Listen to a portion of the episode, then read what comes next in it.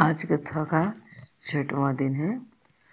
वक्रतुंड महाकाय सूर्यकोटि संप्रभु निर्विघ्नं कुरु मे देव सर्व सर्वकारेषु सर्वदा। नोट गणपति भगवान की जय। प्रथमे गुरु वंदना करा, फिर मनाऊं गणेश। सुमिरो माता शारदे, मेरे कंठ करो प्रवेश।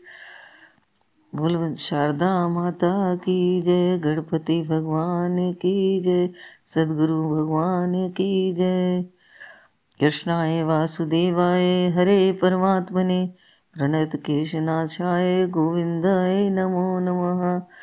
बोल वृंदावन बिहारी लाल की जय। अकारण, कारण, वर्णालय, वांछा, कल्पतरु, मुरलीधारी, मोर मुकुटधारी। पीताम्बरधारी श्री कृष्ण की वांगमयी मूर्ति, भागवत पुराण की जय। सुखदेव भगवान की जय। राधा रानी की जय।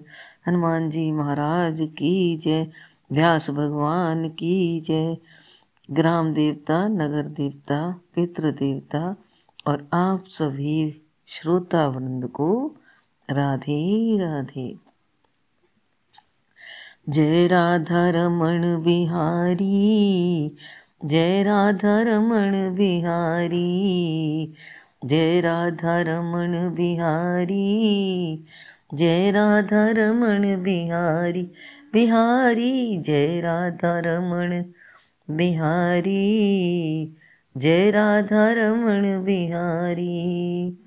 राधा रटोगे सो सुधले मुरारी राधा रटोगे तो सुधले मुरारी। मेरी राधा के वश में मुरारी।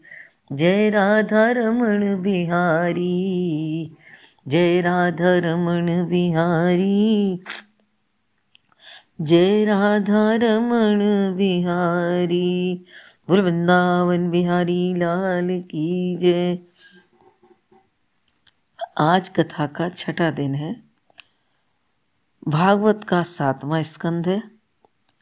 सारे जीवन में घोर पाप करने वालों को भी केवल नाम से उद्धार हो जाता है। ऐसी आज एक व्यक्ति की कहानी है, जो है अजामिल की। एक अजामिल ब्राह्मण था। बड़े नियम से रहता था। ब्राह्मण पूजा पाठ, सुबह नहाना, धोना, सारा काम करते हैं, वैसे ही वो भी करता था। एक दिन जंगल में संविधा लेने गया। वहाँ पे एक वैश्या से पाला पड़ गया। बस उस वैश्या में अटक गया। उसकी बुद्धि तो वैश्या में ही रहती। अंत में उसने वैश्या से विवाह कर लिया। घर वालों ने घर से निकाल दिया। घर से निकाल दिया तो और कोई उस पर कोई व्यवसाय नहीं था। कोई धन कमाने की व्यवस्था नहीं थी। तो राहजनी, चोरी, डकैती सब कुछ करने लग गया। अब एक दिन क्या हुआ कि संत लोग उस गाँव में आए। तो शाम के समय हो गया, संत लोगों ने कही, भाई, अब तो रास्ते में जाना खतरनाक है, इसलिए यहीं इस गाँव में कहीं रुक जाते हैं कोई ब्राह्मण का घर देख के। अब बालक बालक लोग बाहर खेलते रहते हैं, उनसे पूछा कि, भाई, कोई ब्राह्मण का घर है यहाँ पे? बच्चों ने भी मखोल में कह दिया रहा सामने वाला घर, उसमें चले जाओ। वो था तो ब्राह्मणी, पर अब तो वैश्या रहती थी उसके साथ। कोई बात नहीं, संत लोग चले गए। संत लोगों ने दरवाज़ा खटखटाया। दरवाज़ा खटखटाया तो माँ उसकी वैश्या बीवी निकली। तो बोले कि महाराज, वैसे तो खैर वो ब्राह्मण ही, पर अब तो ऐसे हैं। बोले, कोई बात नहीं देवी, हम आज यहीं विश्राम कर लेंगे। आप कोई खाने की व्यवस्था कर सकती हो तो कर दो। उन्होंने कहा, ठीक है। उन्होंने अपना आटा, दाल ये सब कुछ दे दिया। कि भगवान आप स्वयं बना के खा लो। संतों ने अपना खाना स्वयं बनाया, खाया, भगवान का भजन किया और रात में सो गए। अब सुबह ही, रात में उसकी ड्यूटी अजामिल की रहती थी, वहाँ राजनी पे और वो सुबह आया और सुबह ही संत लोग जगते हैं। ब्रह्म मुहूर्त में वो जगह बैठे थे तो आते ही अजामिल बोला, जी, कैसे बैठा रखे हैं? वो बेशा बोली, अरे, आप ऐसे मत कहो, हमारे घर में संत आए हैं, तेने कौन से हमारे पुण्य जागे हैं? बोले, कोई बात नहीं, चलो, उनसे नमस्कार करके आया। फिर वो नमस्कार करने बोले, भाई, आज आपकी बीवी ने तो हमको खाना खिला दिया, पर दक्षिणा नहीं दी है, दक्षिणा हम आपसे लेंगे। वो बोला, अरे, महाराज, कैसी बात करते हो, तुम्हारे टाट कमंडल ने मना ले रहे हो यही वो थे बोले, नहीं भैया, दक्षिणा तो हम लेंगे, पर हमारी दक्षिणा तो सुन ले। बोले, सुनाओ। बोले, भाई, अब तेरा दसवा पुत्र होने वाला है तो उसका नाम तू नारायण रख लेना, यही हमारी दक्षिणा है। बोले, ठीक है, साहब, रख लूँगा। जने कैसे उसकी बुद्धि आ गई, उसने हाथ जोड़ के प्रणाम किया और वो लोग चले गए। अब दसवा पुत्र हुआ। तो दसवां पुत्र हुआ तो उसने संतों के कहे अनुसार ही उसका नाम नारायण रख लिया। अब क्या नारायण ही नारायण करता डोले दिन भर नारायण को खाना खिलाओ, नारायण को पानी पिलाओ, नारायण को नहलाओ, नारायण को दिलाओ, नारायण को खेलने ले जाओ। नारायण ही नारायण दिन भर नारायण नारायण। मतलब अनजाने में भगवान का नाम ले रहा था नारायण नारायण करता जा रहा था। एक दिन क्या हुआ, सबका ही जो अंत आता है, अंत समय आया, यम के दूत लेने आए। लेने आए तो उधर वो, अब वो डर गया। क्योंकि जो पाप करते हैं, उनको यमदूत डराते हैं। वो डर गया तो बोला, नारायण बचाओ नारायण बचाओ नारायण बचाओ। बड़ी ज़ोर से चिल्लाने लगा। तो इतने में नारायण तो है ही। नारायण ने तो अपने पार्षद भेज दिए। बोले, भैया, मुझे, मेरे लिए कोई चिल्ला रहा है, तुम जाओ। वो चले गए। पार्षद बोले कि, इसको हम ले जाएँगे। यम के दूत के हम ले जाएँगे। इसने तो पाप किए हैं जे तो इसके लड़के का नाम ले रहा है। बोले, कुछ भी सही जन्म जन्म मुनि जतन कराई, अंत राम कहे आवत नाही। अब इसे कहने को चाहे ये दुष्ट है, लेकिन चाहे नारायण का नाम तो ले रहा है, चाहे अपने पुत्र का नाम ले रहा है, चाहे भगवान का नाम ले रहा है, भगवान की तो ऐसी व्यवस्था है कि अंत समय में जिसको भगवान का नाम याद आ जाता है, बोल देता है, उसको भगवान अपने पार्षदों द्वारा भी बुलाते हैं। ऐसे करके उसका उद्धार हो गया। ये नाम की महिमा थी। केवल नाम उसने अपने पुत्र का नाम रखा, उससे ही वो उतर गया। बोल, नारायण भगवान की जय। अब आती है प्रहलाद की कथा। प्रहलाद हिरणाकश्यप का पुत्र है। हिरणाकश्यप और हिरणाक्ष, जो दो भाई थे। हिरणाक्ष मर गया। जब से हिरणाकश्यप को विष्णु भगवान से बहुत बैर हो गया, उसका विरोधी हो गया तो वो अपने राज्य में किसी को भी पूजा नहीं करने देता था। और तब ही तो खैर था, राक्षस तप करके ही अपनी शक्तियाँ इकट्ठी करते हैं। तो एक दिन क्या हुआ, उसकी पत्नी थी आकू कयादू तो कयादू से बोला कि मैं तप करने जा रहा हूँ। उन्होंने कहा, चले जाओ। तप करने गया, थोड़े ही देर वो तो थोड़ी देर में आ गया। बोले, हैं? आप तब करके आ गए? नहीं नहीं, आज मूड खराब हो गया। क्या हो गया? कह रहे, मैं जहाँ जाऊँ, वहीं पेड़ के नीचे जैसे ही बैठूँ, वहाँ पर नारायण नारायण करे तू तब। बोले, अरे तो दूसरे पेड़ पे चले जाते वो वहाँ भी नारायण नारायण। अब कयादू, क्योंकि भगवान की भक्त थी। उसने, और कहती नहीं थी, क्योंकि पति का तो वो था कि एक वो हम ना, द्वितीय नास्ती भूतो न भविष्य थी। वो किसी को भी विष्णु भगवान का नाम ही नहीं लेने देता था।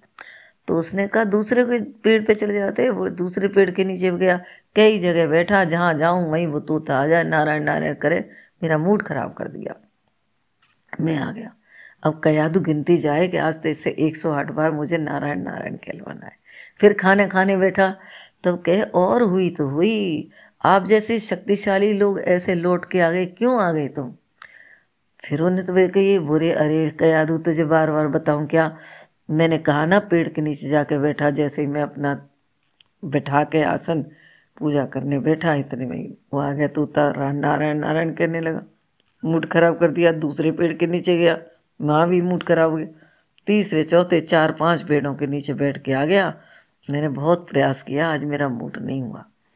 उन्होंने कहे, बहुत बढ़िया बार बार वो नारायण नारायण कहे ना तो ऐसे करके वो गिनती जाए। अब सौ तो हो चुके, आठ रह गए। आठ नाम उसने रात में। मैं बार बार सोचती हूँ मैं आपको कैसे ऐसे हो गया? आप लौट के आ गए, आप तो बड़े दृढ़ निश्चय हो। मत पूछ तो तू तू भी मूड खराब मत करे, मेरा ऐसे पेड़ के नीचे बैठा था और फिर नारायण नारायण कहने लगा तो था इसलिए आ गया। अब ऐसे करके उसने एक सौ आठ बार कहलवा दी। अब साहब, रात में ही कुछ संसर्ग हुआ और वो तो गर्भवती हो गई। गर्भवती हो गई तो अब वो, क्योंकि नारायण नारायण कहा था, इसलिए और कयादू भी भगवान की भक्त थी। तो ये किसी को बात नहीं पता थी। अब गर्भवती हो गई वो तो हरिणा कश्यप गया मैं तब करने जा रहा हूँ तब करने चला गया। सबसे ज़्यादा इंद्र को परेशानी होती है। उन्हें कई हरना कश्यप तो तब करने गया फिर कुछ शक्तियाँ ले आएगा। और इसकी कयादू गर्भवती है। अगर इसके गर्भ को अभी हम रोक देंगे तो एक शक्तिशाली बच्चा होने से बच जाएगा। कयादू को लेकर खींचे जा रहा, ले जा रहा, चिल्ला रहे, और कयादू चिल्लाए जा रही। इतने में नारद जी आ गए। नारद जी बोले, इंद्र जी, कहाँ ले जा रहे हो इसको? बोले, भाई, ये गर्भवती है और इसके बच्चा हो जाएगा तो और ज़्यादा शक्तिशाली पैदा हो जाएगा, हमारे लिए और आफत हो जाएगी। मैं इसके गर्भ को ख़त्म करूँगा। बोले, नारद जी ने कही क्यों परेशान हो रहे हो? इसके कोई राक्षस पैदा नहीं होना। इसके तो भगवान का भक्त पैदा होगा। बोले ऐसी बात कह रहे हो? बोले हाँ आप आप चलो, मेरे मेरे पास छोड़ दो। नारद जी के आश्रम में रहने लग गई कुटिया में। रही, पुत्र हुआ। पुत्र हो गया तो नारद जी का रहेगा तो भगवान का ही भक्त बनेगा। थोड़े दिनों में हिरणा कश्यप की तपस्या पूरी हुई। उसने ब्रह्मा जी को ब्रह्मा जी ने आकर दर्शन दिया उसको। बोले, क्या चाहते हो?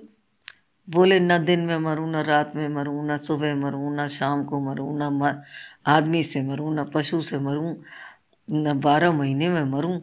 ऐसा करके ले लिया, क्योंकि पहले वो कह रहा था कि मुझे तो अमर कर दो। बोले, अमर तो नहीं हो सकते, तुम कोई तरह का मान लो। उन्होंने डिफरेंट तरीके से मांग लिया। उन्होंने को बड़ा खुश होके आया। आया तो कयादू को बुलाया। और अपने पुत्र को भी बुलाया, पुत्र को बड़े प्यार से बिठाया। फिर पुत्र से बोला, बेटा, कहो क्या बात है? तुम क्या बता सकते हो हमें? बोले, भगवान का नाम लेना चाहिए, श्रीमन नारायण नारायण। बोले, अरे, नीचे उतार दिया। संडामर्ग को बुलाया। संडामर्ग से कहा, भैया, इसको अच्छी तरह पढ़ाना। संडामर्ग को यूँ बुलाया। संडामर्ग था शुक्राचार्य का लड़का। शुक्राचार्य जी तप करने गए थे तो उन्हें संडामर्ग को बुला लिया। संडामर्ग ले गए दोनों बच, दोनों भाई आए, ले गए। अब वहाँ जाके उन्होंने आश्रम में जैसे उनकी पढ़ाई चलती थी वैसे ही पढ़ाया। पर उसका ध्यान तो हर समय प्रहलाद का तो दिमाग दिन भर श्रीमन नारायण श्रीमन नारायण श्रीमन नारायण। वो बेचारे बड़े परेशान हो गए, लेकिन जैसे ही टाइम हुआ न कहे, चलो राजा को दे आओ। राजा को दे आए साहब इसकी शिक्षा पूरी हो गई। राजा ने बड़े प्यार से बिठाया। बोले कि, क्या सीख के आए वो बोले, प्रभु का नाम ज़रूर लेना चाहिए जिसने हमें बनाया, अरे भाई, नीचे उतार दिया। संडा मत, दोबारा ले जाओ। दोबारा ले गए। अब एक दिन क्या हुआ कि संडा मत तो कहीं बाहर गए थे और वहीं पास में कुमार कुमारन रहते थे। उन्होंने कुमार को कहा, मैं बर्तन बनाना। बर्तन बनाए और एक हड़िया में बिल्ली के बच्चे हो गए थे। उनने ध्यान नहीं दिया। सारे, ये तो मालूम थी कि बिल्ली के बच्चे हैं, लेकिन जब मैं पैकिंग अलाव लगा रहे थे, तब ध्यान नहीं दिया। वो भी उसी में चला गया और जब अलाव जलने लगा, तब याद आई कि अरे भगवान, इसमें तो बिल्ली के बच्चे थे। एक में अब कहाँ ढूंढे? अनगिनत हड़िया। बोले, अरे, अब क्या करें? तो बोले, यहाँ पे वो प्रहलाद रहता है, उससे जाके कहते हैं, शायद भगवान की कृपा से बच जाए। देखो कुमार के हृदय में भी दया थी। दोनों जने गए, भैया प्रहलाद, आज कुछ ऐसा भगवान का भजन करके हमारी वो बिल्ली के बच्चे बच जाए। बोले, आ जाओ। सब सब जने बैठ गए, कुमार, कुमारन और सारे आश्रम के बच्चे रात भर उन्ना करा भगवान का ध्यान किया। श्रीमन नारायण नारायण नारायण श्रीमन नारायण नारायण नारायण श्रीमन नारायण नारायण नारायण श्रीमन नारायण नारायण नारायण लक्ष्मी नारायण नारायण नारायण सत्य नारायण नारायण नारायण जो नारायण नाम लेत है, जो नारायण नाम लेत है, पाप होत सब नारायण। श्रीमन नारायण नारायण नारायण। श्रीमन नारायण नारायण नारायण। ऐसे करते हुए, भजन करते हुए पूरी रात बीत गई। सुबह तक अलाप भी ठंडा हो गया और सब लोग अपने अपने काम में लग गए। अब कुमार कुमारी अलाप को हटाने लगे, सारे बर्तनों को हटा रहे। सारे बर्तन हटाने लगे। पूरी हड़िया सब पक गई, सारे बर्तन पक गए। एक वही हड़िया कच्ची रही जिसमें के बिल्ली के बच्चे बैठे थे। बोल, वृंदावन बिहारी लाल की जय। और दोनों बच्चे म्याऊं म्याऊं कर रहे। कुम्हार कुम्हारन बड़े खुश हुए। प्रहलाद को भी जाके हाथ जोड़े, भगवान, आज तुमने हमारे बच्चे बचवा दिए, बिल्ली के बच्चे। अगर वो मर जाते तो हमें बड़ा दुख होता। तो नारायण का नाम लेने से देखो, सारी की सारी हड़ियों में से एक हड़िया कच्ची रह गई। प्रभु की कृपा, जा पर कृपा राम की हुई बा पर कृपा करे सब कोई। बोल, वृंदावन बिहारी लाल की जय। ऐसे करके वो तो वो दिन तो हो गया। अब संडा मर्क आए जाओ तो उन्होंने ये कथा सुनी, बोले कि भैया जे तो जने क्या करेगा, इसको फिर राजा के पास ले चलो। राजा के पास ले गए। हिरणा कश्यप बोले आ गया पूरी पढ़ाई हो गई? हो गई साहब। कि अच्छा बेटा, अब बता तेने क्या सीखा। प्रहलाद बोला, भगवान से आगे कोई नहीं है, नारायण का गुणगान करने लग गया। हिरणा कश्यप ने उतारा उसे, बोले, इसे पहाड़ों से फेंक दो। पहाड़ों से फेंका। नहीं मरा। सर्प की कोठरी में डाला, नहीं मरा। और विष पिलाया, नहीं मरा। होलिका को वरदान था कि उसको एक चुंदरी दी थी भगवान ने, कि जिस चुंदरी को तू पहन के अग्नि, देव ने दी, के अग्नि में कहीं भी जाएगी तो ये चुन्नी तुझे न जलाएगी और न न ये जलेगी। मैंने कहा, ठीक है। वो बोली, हिरणा कश्यप से, भैया, मेरे पास एक चुन्नी है, जिसको मैं ओढ़ के बैठूँगी तो मैं तो अग्नि में नहीं जलूँगी, लेकिन ये लड़का जल जाएगा, मैं ऐसे कर दूँ? कहा, ठीक है, कर दे, कैसे भी मरना चाहिए। कहा, ठीक है। अब लकड़ियाँ लगा के पूरी बहुत बड़ी चिता बनाई गई। उसमें होलिका प्रहलाद को लेके बैठी, प्रभु की कृपा, जैसे ही वो आग लगी, वो तो श्रीमन नारायण नारायण करने लग गया। आग लगी तो बुआ की चुन्नी तो जने कहाँ गई, बुआ तो जल गई और प्रहलाद बच गया। सुबह देखा तो हिरणा कश्यप माथा ठोकने लगा, भाई ये तो मरता ही नहीं, अब के लाओ मैं ही उपाय कुछ करता हूँ। कर भाई उसने क्या किया, ये खम्बा गर्म करवाया, उससे प्रहलाद को बाँध दिया। लेकिन प्रहलाद के जैसे इन श्रीमन नारायण करिए वो तो खम्बा ठंडा हो गया। अब वो बोले बता तेरा भगवान कहाँ है?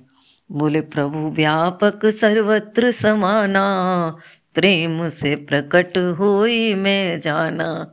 क्योंकि वो तो समझ गया खम्बा ठंडा हो गया। फिर बोले अच्छा इस खम्बे में भी भगवान है? बोले अरे बाबा मुँह में तो में खड़क खम में सब में राम ही राम। इतना कहा तो, तो और तेज गुस्सा आने लगा उसको। तलवार लेकर निकाली मारने को। जैसे ही तलवार को मारने लगा, वैसे ही खम्भ फाड़ के भगवान प्रकट हुए। वो नरसिंह भगवान की जय। और नरसिंह भगवान प्रकट हुए। दोनों में बड़ा युद्ध हुआ। शाम होते होते, जैसे ही शाम होने लगी, दिन छिपे के समय भगवान ने उसको पकड़ लिया और जांग पर लिटा लिया, दरवाजे पे ला के बोले कि, बता, मैं तुझे मारूँगी, मारूँगा। बोले, तुम मुझे नहीं मार सकते। बोले, क्यों? क्यों नहीं मार सकता? बोले, मेरा पास ब्रह्मा जी का वरदान है। क्या वरदान है? बता बता। तो न दिन में मरूँ, न रात में। बोले, बेटा, संध्या काल है। न बाहर मरूँ, न भीतर, न बाहर है, न भीतर है दरवाजे में। और बोले कि, न नर से मरूँ, न जानवर से। मैं न नर हूँ न जानवर। हूँ मैं दोनों मिला करूँ न अस्त्र से मरूँ, न शस्त्र से। बोले, नाखूनों से मारूँगा? न ऊपर मरूँ, न नीचे। बोले, न नीचे, न ऊपर। मेरे जांगों पे तब भगवान ने जांग पर रखकर नाखूनों से विदीर्ण कर दिया। बोला, नरसिंह भगवान की जय। भगवान का क्रोध कम नहीं हुआ। लक्ष्मी जी को बुलाया वह भी डर गई। फिर प्रहलाद से कहा कि प्रहलाद गया। भगवान ने उससे खूब चाटा। फिर बोले, बोल, क्या माँगता है? प्रहलाद बोला, मेरे पिता को सदगति देना। वह बोले जिस घर में तेरे जैसे पुत्र पैदा होते हैं, उसके यहाँ की इक्कीस पीढ़ी तर जाती हैं। बोल, नरसिंह भगवान की मेरी सुन कर करुण पुकार सांवरा आएगा, मुझे पूरा है विश्वास सांवरा आएगा। मेरी सुन कर करुण पुकार सांवरा आएगा। जितना भी बेहाल रहूँ मैं, तू जितना भी बेहाल रहूँ मैं, तू बूझे तो हाल कहूँ मैं। बरसेगी प्रेम फुहार सांवरा आएगा, मेरी सुन कर करुण पुकार सांवरा आएगा। नैनों की भाषा वो जाने, नैनों की भाषा वो जाने मैं उसे जानूं, वो मुझे जाने। मुझे करने सच्चा प्यार सांवरा आएगा। मेरी सुन कर करुण पुकार सांवरा आएगा। झूठे मीत सखा और नाते, दर्दी दिल का दर्द बढ़ाते।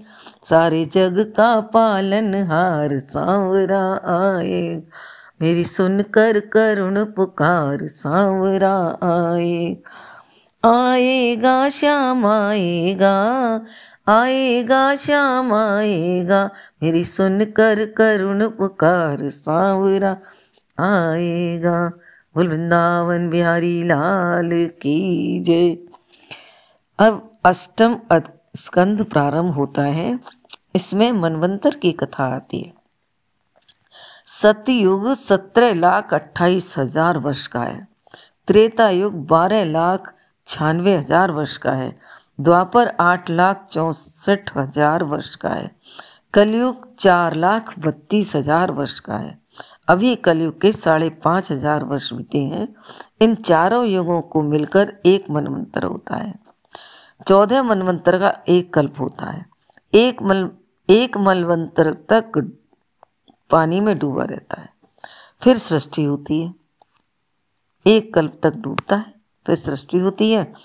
अब संत बारह कल्पे, अब सेत बारह कल्पे व्यवस्थर मनवंतर है। कलयुग का प्रथम चरण है।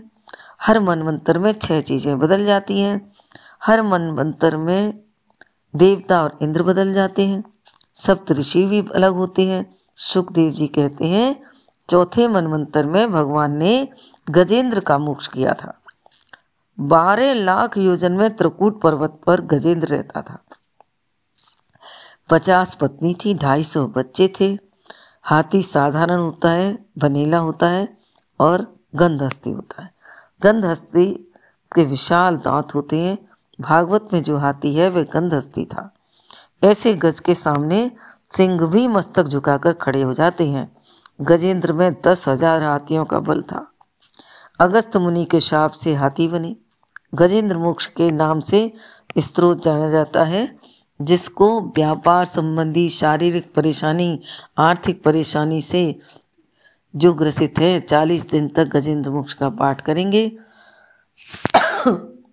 तो प्रॉब्लम सॉल्व हो जाएगी। देवल ऋषि के श्राप से ग्राह बना। ये दोनों ही शापित थे।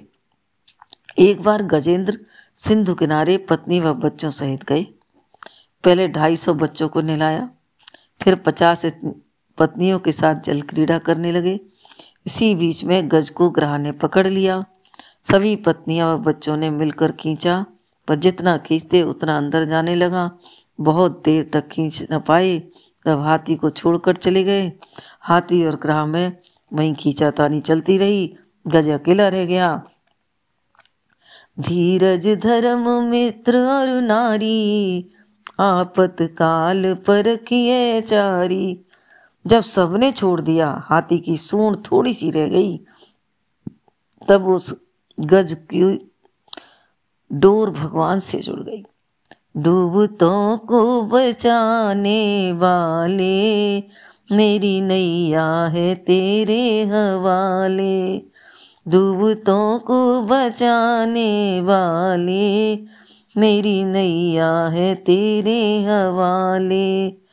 जिन नैनों में नीर बहा करता है, उन नैनों में राम बसा करता है। जल पीवन हे तु गयो सिंधु मझधारे, आज ग्राह पकड़ लियो सिंधु मझधारे। चार पहर युद्ध भयो, ले गयो मझधारे। राखो लाज, अब तो नाथ, अब तो जीवन हारे।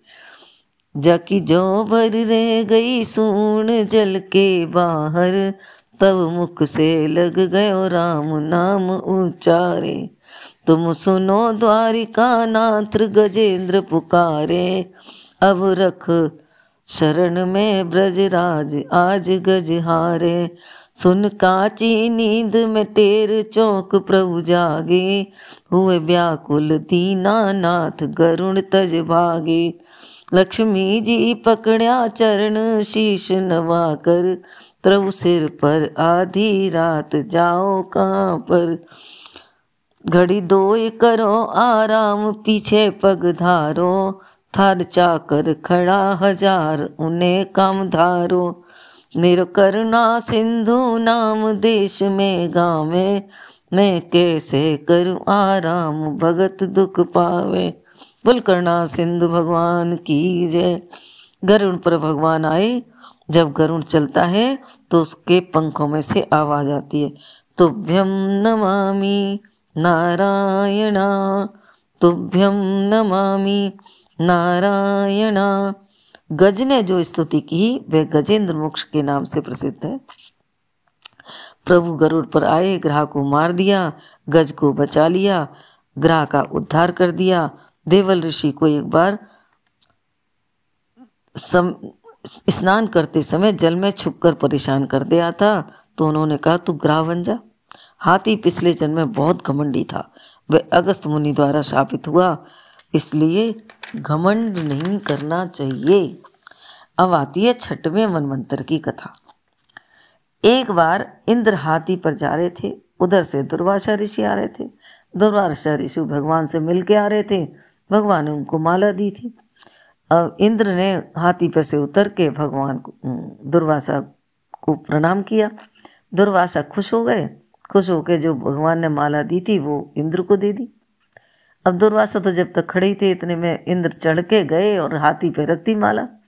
माला रख दी तो हाथी ने नीचे सूंड से गिरा गिरा ली और नीचे पैरों में दबा के तोड़ ताड़ दी। दुर्वासा ऋषि ने जब ही कहा, अरे इंद्र, तू श्रीविहीन हो जा। इतना कहते ही बस क्या हुआ कि इंद्र तो गया अपने राज्य, वहाँ आक्रमण हो गया और इंद्र की गद्दी छिन गई। तब इंद्र श्रीविहीन हो गया। शुक्राचार्य ने आक्रमण करा दिया था।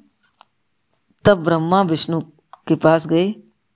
उन्होंने कहा कि देखो, सब लोग मिल के काम करो, राक्षसों से मेल करो, लड़ाई करने से कोई काम नहीं चलेगा, क्योंकि उनके पास संजीवनी विद्या है शुक्राचार्य पे, वो सबको ज़िंदा कर देते हैं। तुम अमृत के लिए, अमर, अमृत प्राप्त करने के लिए समुद्र मंथन करो। समुद्र मंथन तुम्हारे अकेले के बस की बात नहीं है। तो राक्षसों से मेल करो। तब इंद्र गए राजा राक्षसों के पास और जाके बोले, भाई, हम समुद्र मंथन करना चाहते हैं। बोले, क्यों? कि अमृत पाना चाहते हैं। बोले कि, हमारे पास तो शुक्राचार्य हमारे गुरु जी वही हमें जीवित कर देते हैं, हमें ज़रूरत नहीं है अमृत की। नहीं भाई, देखो मानो शुक्राचार्य मर जाते हैं तो तुम्हें ज़रूरत नहीं पड़ेगी। बोले हाँ जब तो चाहिएगा। तो उनके ठीक है। शुक्राचार्य ने कही हाँ ठीक है तुम अम, ये अमृत लेने के लिए इनके संग भागीदार बन जाओ। दोनों मिलके निश्चय कर लिया कि अब समुद्र मंथन करेंगे। अब मद्राचल पर्वत मंगाया मद्राचल पर्वत लाना वासु की नाव की नाग की रस्सी बनाई। अब ये पहले ही विष्णु जी कह दिया जो तुम्हें चाहिए उससे उल्टा बोलना राक्षस तब काम करेंगे। तो देवता बोले ऐसा करेंगे, हम तो वासुकी के फन के पास हो जाएँगे और इनको पूछ दे देंगे। राक्षस बोले, हम कोई पागल समझ रखे हम लेंगे फन की तरफ़ का वो फन हमारी तरफ़ रहेगा, पूछ तुम्हारी तरफ़ रहेगी। अब सर्प का फन उनके पास तो सर्प तो बार बार जब वो खींचा तानी होगी तो जहर ही निकलेगा। बार बार जहर निकलता, राक्षसों को काला कर देता, इसलिए राक्षस काले हो गए। सबसे पहले निकला हलाहल विष अब क्या हुआ? मदराचल डूबने लगा। डूबने लगा तो क्योंकि नीचे वो चाहिए उसके संग कीली मानी कीली मानी की जगह कुछ था नहीं, तब विष्णु भगवान पहुँचे। विष्णु भगवान ने कछुआ बन के कीली मानी का काम किया, उस पर मदनाचल चला। अब बोल, कच्छप भगवान की जय, भगवान ने कच्छप अवतार ले लिया। अब वहाँ पे फिर मंथन शुरू हुआ। मंथन शुरू हुआ, सबसे पहले हलाल निकला। किसी भी जगह जाओ, पहले विष ही मिलेगा। आप अगर पूजा करने जाओ तो सब लोग पहले देखेंगे बड़ा भगत बनता है। कोई सीधा बात नहीं करेगा जो क्योंकि बड़ा भगत बनता है। तो पहले आपको गलत ही कॉम्प्लीमेंट्स मिलते हैं। तो ऐसे उनको भगवान, पहले मंथन हुआ सबसे पहले विष निकला। अब विष इतना भयंकर कि सब लोग त्राई त्राई करने लग गए। तो बोले, भैया, चलो शिव जी के पास। शिव जी के पास गए। शिव जी ने वो विष पी लिया। विष पी लिया तो उन्होंने कंठ में ही रखा। नीचे नहीं उतरने दिया, क्योंकि नीचे भगवान उनके हृदय में वास करते हैं। इसलिए उनका नीला कंठ पड़ गया। बोल, नीलकंठ भगवान की जय। अब नीलकंठ भगवान के लाने लगे। तो जन जन का कल्याण करे मेरा भोला बाबा। जन जन का कल्याण करे मेरा भोला बाबा। हर मुश्किल आसान करे मेरा भोला बाबा हर मुश्किल आसान करे मेरा भोला बाबा ओम नमः शिवाय, बोलो ओम नमः शिवाय। ओम नमः शिवाय, बोलो ओम नमः शिवाय। रावण को दी सोने की लंका, रावण को दी सोने की लंका। त्रिभुवन में बाजा है डंका त्रिभुवन में बाजा है डंका, निर्धन को धनवान करे मेरा भोला बाबा। निर्धन को धनवान करे मेरा भोला बाबा। हर मुश्किल आसान करे मेरा भोला बाबा। ओम नमः शिवाय बोलो, ओम नमः शिवाय। ओम नमः शिवाय बोलो, ओम नमः शिवाय। दीनों को वर देने वाले, सब संकट हर लेने वाले। दीनों को वर देने वाले, सब संकट हर लेने वाले। दुख संकट उस पार करे मेरा भोला बाबा। जन जन का कल्याण करे मेरा भोला बाबा। हर मुश्किल आसान करे मेरा भोला बाबा। ओम नमः शिवाय बोलो, ओम नमः शिवाय। बोल, शिव शंकर भगवान की जय। सागर को रत्नाकर कहा गया है। इसमें से चौदह रत्न निकाल लिए गए। पहले विष निकला, शिव जी को दे दिया, कामधेन निकली, ब्राह्मण को दे दी, घोड़ा निकला, बलि को दे दिया कल्प वृक्ष का स्वर्ग में दे दिया एरावत हाथी निकला, इंद्र को दे दिया कौस्तुभ मणि निकली, विष्णु जी को मिल गई, अप्सराएँ निकली, इंद्रपुरी में आ गई मदरा निकली, राक्षसों को दे दी, लक्ष्मी विष्णु को दे दी, अमृत लेकर धनवंतरी प्रकट हुए। बोले, धनवंतरी, भगवान की जय।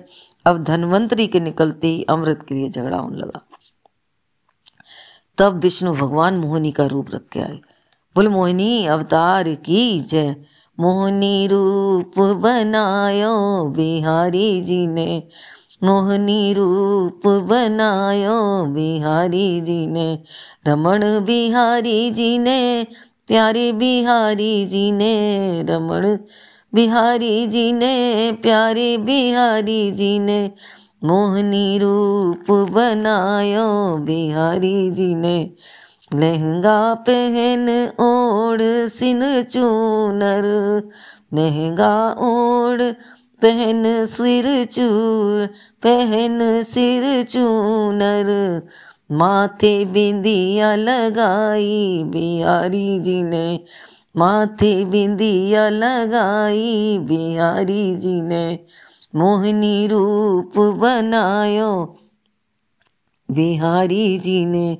गले में कंठा मोतियन माला, गले में कंठा मोतियन माला मोतियन माला मोतियन माला पायल झन के प्यारी, बिहारी जी के। पायल झन के प्यारी, बिहारी जी के। मोहनी रूप बनायो, बिहारी जी ने। मोहरी रूप बनायो, बिहारी जी ने। बाजू बंद करन में पहुँची, बाजू बंद करन में पहुँची करन में पहुँची करन में पहुँची। नथ सोहे झनकारी, बिहारी जी के नथ सोहे झनकारी, बिहारी जी के मोहनी रूप बनायो, बिहारी जी ने बोल, मोहिनी भगवान की जय। मोहिनी ने दो पंक्तियों में बिठाया, एक में देवता, दूसरे में राक्षस। बोले, पहले देवों को पानी ऊपर वाला पिला दूँ, आपको शुद्ध जो अच्छा अमृत होगा नीचे, वो पिलाऊँगा। पिलाऊँगी, बोल के ठीक है। अब राहु नाम का राक्षस बड़ा चालाक था। वह सूरज और चंद्रमा के बीच में बैठ गया। एक बार तो पी ली, दोबारा भगवान पिलाने लगे, तभी सूरज और चंद्रमा ने इशारा करके मोहिनी को बता दिया कि ये राक्षस है। तब विष्णु भगवान ने चक्र सुदर्शन से उसका सिर काट दिया। उसने अमृत पी लिया था, इसलिए वह मरा नहीं। राहु और केतु दो हो गए। आज भी ग्रहण पड़ता है, तब राहु केतु परेशान करते हैं। राक्षस और देवता में जब अमृत की छीना झपटी हो रही थी, तब चार बूंदें पृथ्वी पर गिरी। एक इलाहाबाद में, दूसरी उज्जैन में, तीसरी हरिद्वार में, चौथी नासिक में। चारों जगह आज भी कुंभ मनाया जाता है। बोल वृंदावन बिहारी लाल की जय। श्री कृष्ण गोविंद हरे मुरारे। हे नाथ नारायण वासुदेवा। श्री कृष्ण गोविंद हरे मुरारे। हे नाथ नारायण वासुदेवा, हे नाथ नारायण वासुदेवा, हे नाथ नारायण वासुदेवा, श्री कृष्ण गोविंद हरे मुरारे, हे नाथ नारायण वासुदेवा। बोल वृंदावन बिहारी लाल की जय, राधा रानी की जय भागवत पुराण की जय, सुखदेव भगवान की जय, हनुमान जी महाराज की जय। आज के भागवत का यही विश्राम। आप सबका, आप सबको मेरा प्रणाम। राधे राधे।